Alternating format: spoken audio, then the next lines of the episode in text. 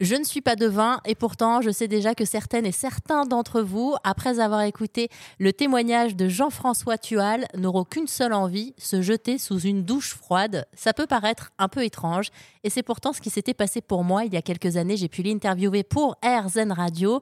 Jean-François Tual, qui est l'auteur du livre Le froid m'a sauvé, il aime se lancer ses propres défis, ses propres challenges et puis il organise aussi des défis collectifs pour réunir des fonds pour des associations qu'il a d'ailleurs lui-même créées. On va en parler avec lui aujourd'hui sur RZN Radio. On parle de l'ice thérapie. L'idée, c'est de laisser le corps s'adapter en montant la charge progressivement.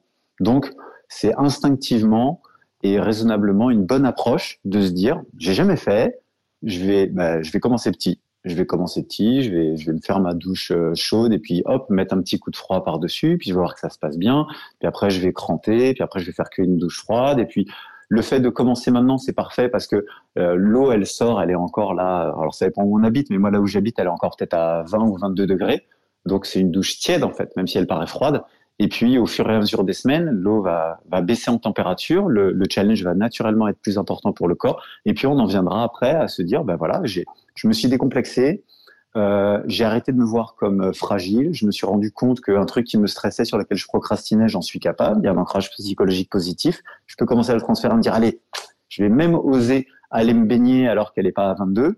Euh, et puis progressivement, en fait, on prend goût à ça parce que paradoxalement, euh, le fait d'aller s'exposer comme ça à ces températures froides stimule énormément d'endorphines. Et donc, il y a un phénomène euh, euphorisant dans la pratique, ce qui fait que beaucoup de gens deviennent assez accros et, paradoxalement, après avoir goûté à ça, euh, ne reviennent plus aux douches chaudes, non pas qu'ils sont devenus allergiques, mais simplement parce que même si la douche chaude reste très agréable, il manque quelque chose. Parce que ben, en fait, il y a beaucoup de déclenchements d'hormones, d'endorphines qui accompagnent euh, cette pratique. Et euh, ces, ces, endorphines, ces pics de, de, dopamine, de sérotonine qui sont documentés par la science comme résultant de cette exposition au froid, font que on se sent vraiment bien après. C'est très agréable. Alors, il y a des gens, j'imagine, qui ne peuvent pas non plus euh, faire ça, cette thérapie par le froid.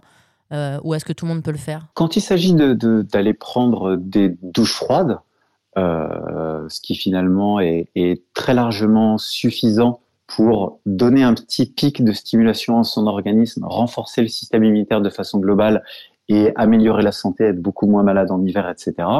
Ça, c'est à la portée de tout le monde il y a très peu de conditions médicales qui, qui, euh, qui contreviennent à ça. Quand on commence à vouloir, parce que maintenant ça devient plus euh, un, peu plus euh, voilà grand public, on voit beaucoup de d'athlètes, de, stars qui commencent à pratiquer les bains de glace également. On se dit ah tiens moi aussi je vais faire ça.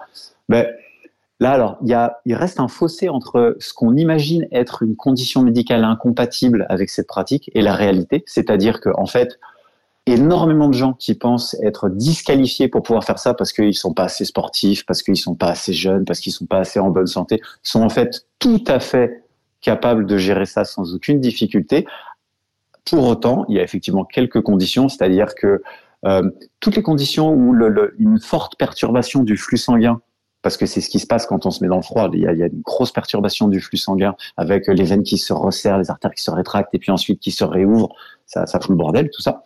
C'est l'idée de la capacité adaptative ben, ces gens-là, effectivement, doivent faire attention. Et puis surtout, il faut consulter son médecin traitant ou son spécialiste pour voir si voilà ce que j'ai l'intention de faire. Est-ce que c'est compatible avec ma condition euh, Voilà. Mais une fois de plus, on se fait tout un monde, on s'imagine beaucoup de choses, alors que très souvent, c'est tout à fait accessible. Merci encore Jean-François. Je rappelle que vous êtes l'auteur du livre Le froid m'a sauvé, que vous organisez aussi régulièrement des défis collectifs dans le but de réunir des fonds. Si jamais vous voulez aider Jean-François et son association, on peut aller faire un tour et frissonner de positif sur erzen.fr.